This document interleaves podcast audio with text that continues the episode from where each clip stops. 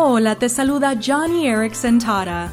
Recuerdo que cuando yo era niña y veía a mi papá preparar su caballete y pinturas, sacaba mi libro de colorear y me sentaba en el piso, lista para pintar al lado de mi papi. De vez en cuando, él volteaba a ver mi dibujo y decía, Bien hecho, hija.